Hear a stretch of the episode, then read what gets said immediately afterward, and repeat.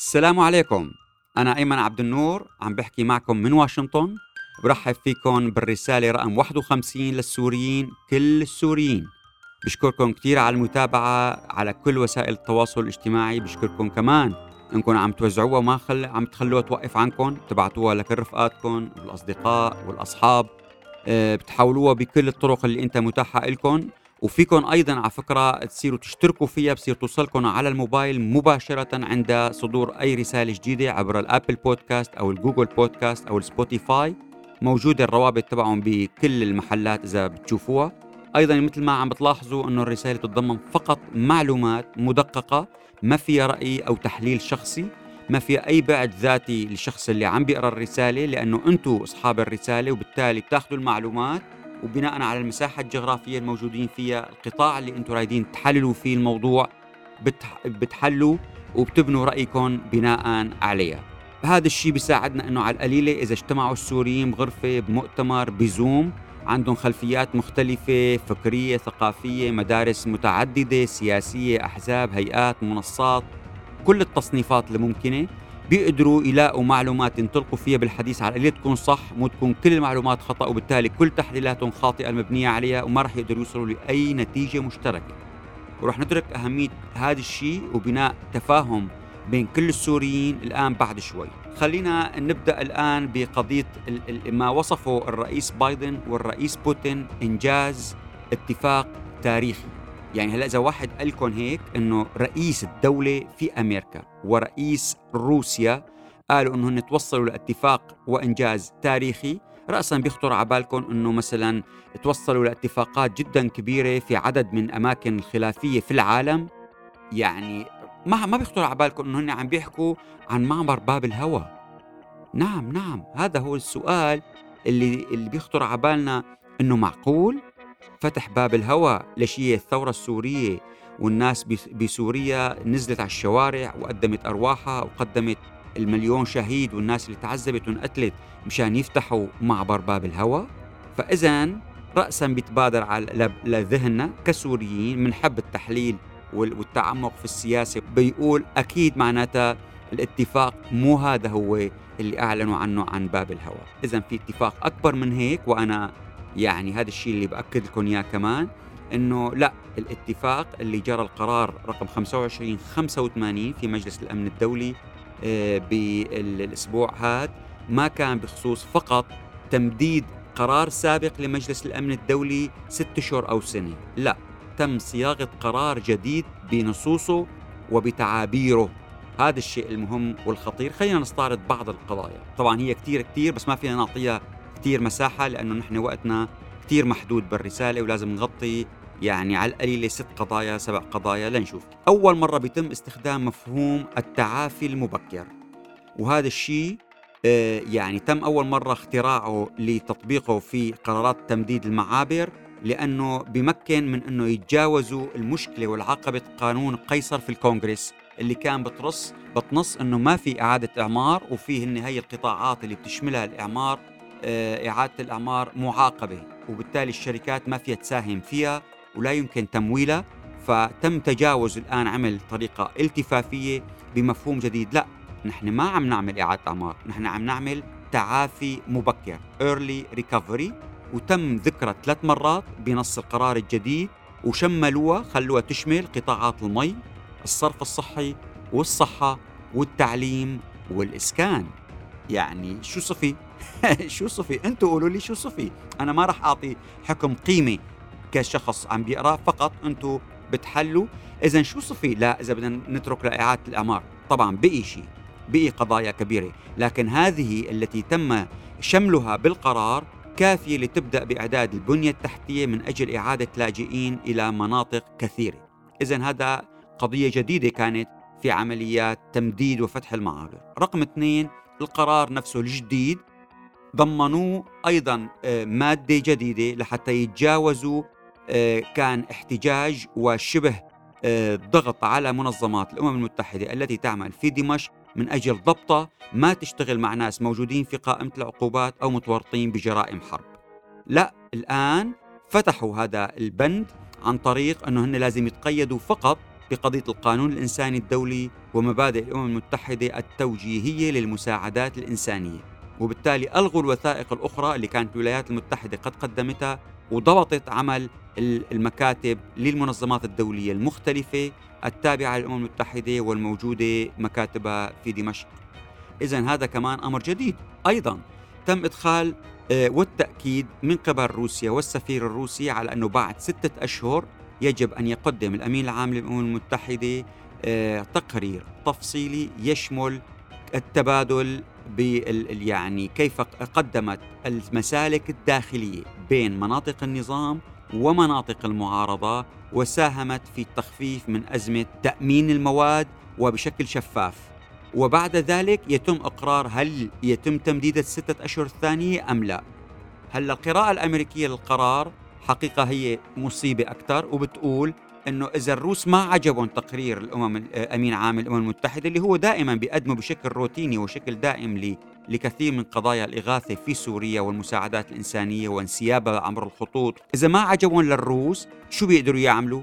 بدهم يقدموا مشروع قرار لعدم التمديد، بأمريكا بتعمل فيديو من الفيتو انتهى، هذا المناخ العام اللي تم بناء عليه الصياغة، إذا نرجع لقضية اللي الأساس اللي هي الإنجاز الاتفاق التاريخي. بين الرئيسين بايدن وبوتين أنتم حللوا شو تتوقعوا أنه هالاتفاق أيضا ضم خلافا لقضية فتح المعابر وخلافا لقضية اللي هي شبه إعادة الإعمار اللي سموها التعافي المبكر شبه إطلاق يد المنظمات الدولية بدمشق بالتعاطي مع مين ما كان يكون داخل سوريا من هدول المجرمين أو الناس اللي موجودين بقائمة العقوبات واللي عم بي عم بيعملوا تهريب وتبييض أموال وتهريب عبر الحدود وكل شيء. وأيضا الضغط باتجاه فتح المسالك وخاصة روسيا اللي كانت مأكدة على سابقا على سراقب وما نجحت فيه. الآن الأمور تسير باتجاهات أكبر وأوسع.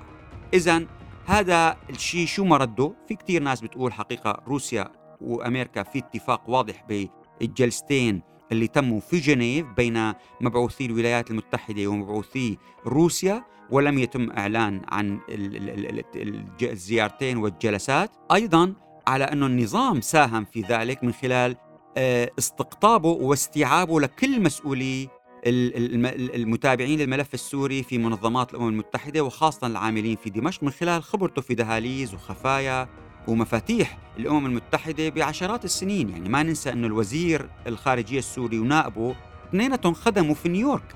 يعني واحد خدم عشر سنين والثاني آه، بتصور أكثر. بالتالي بيعرفوا كل مفاتيح الأمم المتحدة ومن وكيف تؤكل الكتف. إذا هذا بينما مقارنة مع ذلك عندهم سلطة على ال ال ال ال كل موظفي الأمم المتحدة اللي بيدخلوا على سوريا. هن أول شيء بيختاروا كل الموظفين اللي من داخل سوريا بيجيبوا من جماعتهم الموالين لهم 100% بيفرضوا مين ما بدهم من موظفي الأمم المتحدة هن بيختاروا إذا ما عجبوا ما بيعطوه فيزا بيطلع برا بيقلعوه. وبالتالي كل اللي دخلوا موافقة عليهم امنيا.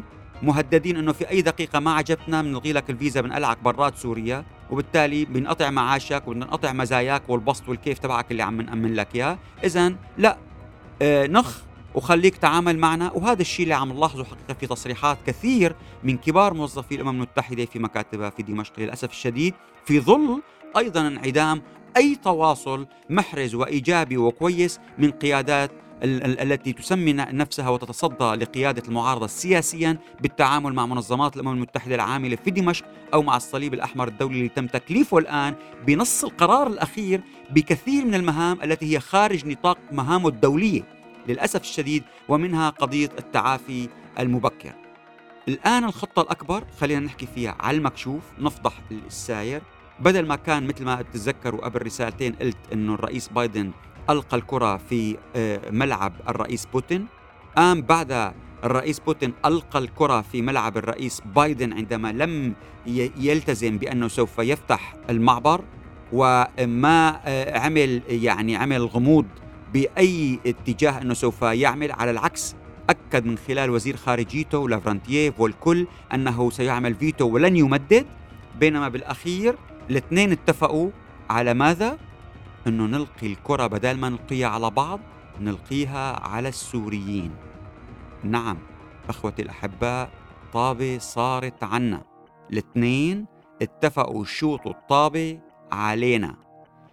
المبدأ عم بيقولوا إذا السوريين غير قادرين ينظموا حالهم غير قادرين يقدموا ناس محرزة على الواجهة السياسية تبعهم غير قادرين يعملوا اجتماعات كبيرة بين بعض من كل مختلف ألوان الطيف يتفقوا على أي شيء أي مادة أي موضوع أي ملف أي إنسان. طيب نحن شو دورنا؟ نحن بدنا نقعد نكون نحن نقعد نلحقهم نراضيهم نبوس شواربهم نقول لهم زرعوها بدقنا هل ينتظر السوريين منا كدولة عظمى أكبر دولة في العالم ودولة عندها جيش كبير ضخم مثل روسيا؟ انه نقعد نحن نقعد نلحق وراهم أرجوك صالح فلان وأرجوك راضي فلان وأرجوك أنتم اختاروا من بيناتكم ناس محترمين لا تسبوهم وتذلوهم بعد شهرين وتخونوهم بعد ما نحط إيدنا بايدهم ونحن نروح نزورهم أو نستدعيهم على موسكو بعد شهرين يصير يختفي من الساحة ويبطل ويعتزل كل عمل سياسي بسبب حملات الفيسبوك حملات التخوين والمسبات والشتائم عليه. طاب الآن عم نقول لكم هي صارت عند السوريين. كيف رح يلعبوها؟ رح يعملوها كالتالي. رح يفتحوا ملفات جديدة غير قضايا الحدود اللي هي سلال رح يسموها أيضا سلال مثل السلال غير هي سلال الاربعات بدهم يفتحوا ملفات جديدة ملف المعتقلين ملف عودة اللاجئين ويقولوا للسوريين تفضلوا عدوا مع بعض توصلوا نتائج قدموا اقتراحات ونحن بنشوف كيف مصالحنا بتطابق مع. نحن بيهمنا مصالحنا اولا وهذا حقهم الطبيعي وهذه ليست مؤامرة. وأما أنتم السوريين اللي أنتم ما عم تقدموا وما عم تستفيدوا من تعظيم المساحات اللي يمكن أن تكون تعكس مصالحكم كشعب سوري في تطابقها مع مصالح روسيا أو مصالح أمريكا وبالتالي المشكلة عنكم الطابع عنكم ما حدا بيحل لكم مشاكلكم نحن الوضع الحالي ما بيضر الأمن القومي ما بيخرب مصالح روسيا في. في المنطقة وبيؤدي إنه تنهار لا نحن الآن الواقع الحالي هو آه، يعني رخيص الإساءة لمصالحنا وأمننا. وبالتالي ليس لدينا مشكلة في أن يستمر الواقع الحالي. المشكلة هي لديكم لأنه كل ما زاد الوقت كل ما ترسخ التقسيم فإذا أنتم الآن واعيين ابدأوا العمل المكثف وكلنا نحط إيدنا بإيد بعض لحتى نقدر نفرز من بيننا قيادات ناس محترمة نقدر نضع مكان لنا على طاولة المفاوضات. فهذا كله عم بيجري الآن ضمن مناخ عام يضم استراتيجية بدأت تصبح شبه معلنة ومقرفة يعني من قبل أمريكا وهي انسحاب القوات الأمريكية من كامل المنطقة. يعني من أفغانستان العراق قطر آه، السعودية الأردن الكويت آه، سوريا لاحقا وتخفيفها في كل المناطق. فاذا هذا لازم يكون دافع لأنه ننطلق في العمل القيادات السياسية للمعارضة تتحفز وتنطلق مباشرة. أيضا فينا نحكي عن كواليس مثلا ما يجري في واشنطن. الأسماء الأسد كانت قد أرسلت سابقا قبل عدة أشهر حقيقة موفد. للتباحث مع إدارة الرئيس بايدن بعد ما أعلنوا أنه هن بدهم يعملوا استراتيجية جديدة. كانت آه، هذا الحكي ما صار ما تم. حقيقة الموفد هو أوروبي آه، عاطينه حصة من بزنس الإغاثة داخل سوريا فهو يعمل داخل سوريا وداخل دمشق. يلتقي مع آه، أسماء الأسد بشكل مستمر. وأيضا هو أوروبي يحمل الجواز الأوروبي وبالتالي بيسافر أتى إلى واشنطن. طلب لقاءات مع الإدارة الأمريكية. طبعا هن كأوروبي ويعمل بهم يسمعوا. فسمعوا عرض من أسماء الأسد بفتح خطوط تطالب بفتح خطوط تعاون مع الإدارة وأنها يمكن أن تقدم طرحة ثلاث نقاط أنه يمكن تقدمها للإدارة الأمريكية. أيضا أنه شو ممكن تقدم لهم وما طلبت كثير بالمقابل تنفيذ من الإدارة الأمريكية فقط فتح خطوط وبناء ثقة. مقابل القضايا الثلاثة التي يمكن أن تساعد فيها مع العلم أنه تم التأكيد أن ذلك لا يجري من خلف ظهر زوجها. وبالتالي يعني هذا الأمر يتم بمعرفة زوجها لكن التصميم للمستقبل قد يتطلب أن يتضخم دورها وأن يكبر وأن تصل إلى مراتب مختلفة. فرفضوا آه، يعني التعاون مع الموفد. ورفضوا أيضا تم رفض آه، فتح خطوط من أجل الثلاث نقاط المطروحة. بالنسبة للمعابر حقيقة آه، كان في دراسة نشرها معهد واشنطن للسيد عشتار الشامي آه، ما حكيت عنها يوم اللي طلعت لأنه آه، ما بدي كان تتخربط وتدخل مع قضايا تمديد المعابر في سوريا لأنه خلينا نقول لكم شو ورد بالدراسة عم بيقول إنه في بعض السوريين بيقدروا يستوردوا شحنات من البضائع الأساسية عن طريق آه، بدخلوها ترانزيت بالتالي ما بيدفعوا ضرائب وبيكتفوا بس برسوم عبور ورسوم رمزية يعني عم بدخلوها لمناطق النظام.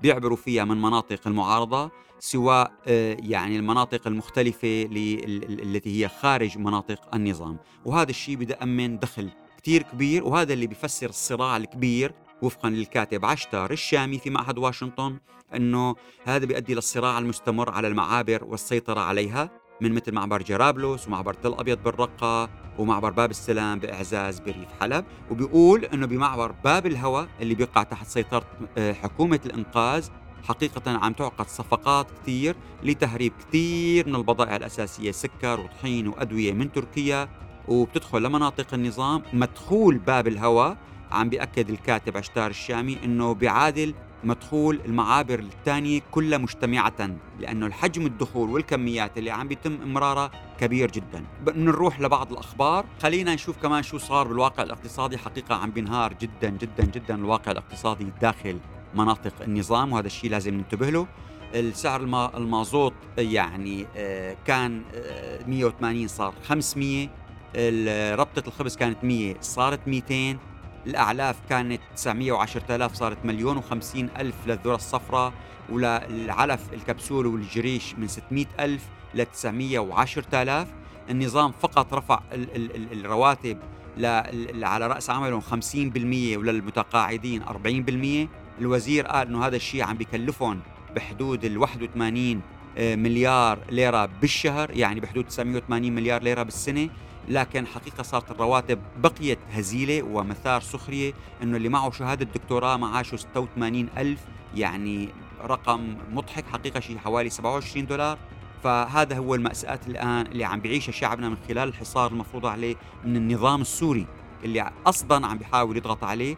حقيقة المحامي عيسى إبراهيم كان عنده مطالعة مهمة عم بيقول إنه الزيادة الأخيرة للرواتب بسوريا رغم إنه هي ما بتشمل غير فقط الموظفين بالدولة لكن يعني ما بتمثل أي شيء زيادة حقيقية للمواطن قال إنه أنا أدرك إنه الوضع أسوأ بعد مضي عشر سنوات من هذه الكارثة المستمرة، لكني أدرك أيضا إنه قبل عشر سنوات كان الوضع غاية في السوء أيضا، وكما كان خلال عقود. ودائما على أمل موهوم ببيعوا النظام إنه هذا هو رح نحل لكم إياها وقربت نحلها لعقود سرقت الدولة الثروات العامة التي لا أحد في الدولة يعرف ما هي ولا مقدار إنتاجها ولا حجم المال الناتج عنها بل الأمر كان محصورا بالعائلة المالكة أبا وابنا وبكل تأكيد هذا الحجم كبير جدا اللي كانوا عم بيأخذوه لذلك من المهم للسوريين المؤيدين وبعد أن ساعدوا الأسد الإبن في قهر وضحض وقتل بقية السوريين عليهم ممارسة أضعف الإيمان وليس التظاهر من أجل حقهم رغم أنه مطلوب عليهم الكف عن الدبكة والاحتفال ووضع اللايكات والتوقف عن الشجاعة منكم في الإساءة للمختلفين مع الأسد والإبن بنفس الوقت الذي تتحلون فيه بالصبر والحكمة والهدوء والتبرير والرضا تجاه من سرقكم وقتل أبناؤكم من أجل الاستمرار في حكمه على الكرسي. انظروا فقط ماذا حصد هو من خلال دعمكم وماذا حصدتم أنتم من خلال دعمه. لتدركوا حجم الكارثة التي كنتم طرفا أساسيا فاعلا فيها. كفوا عن ذلك رحمة واحتراما لأنفسكم ومدوا اليد تجاه بقية مواطنيكم السوريين لتفعيل القانون وإعادة الثروات ومالكم المنهوب. حقيقة هذه الخلاصة الرائعة مدوا اليد. الآن ما بقي عنا وقت كثير لازم نمد اليد وإلا الوضع رايح نحو الأسوأ بكثير بكثير. مين الناجحين؟ حقيقة في باحثة سورية تألقت بمؤتمر عالمي جدا مهم عقد في فرنسا واللي عقد ب 30 حزيران. حضرته يعني الرئيس ماكرون وأمين عام الأمم المتحدة، رئيس المكسيك، السيدة كمالا هاريس نائبة الرئيس الأمريكي، رئيس المفوضية الأوروبية والوزيرة هيلاري كلينتون، وعملت هي الدكتورة ناهد غزول السورية كلمة متميزة بندوة حضرها الرئيس الفرنسي ماكرون ورئيس الوزراء الكندي ترودو آه، مع بعض ورئيسة منظمة فورد وقاموا هنوها وتصوروا معها ويعني كمان بنقول يعطيك العافية على هالجهد الكبير اللي عم تبذليه. شكرا لكم جميعا على استماعكم.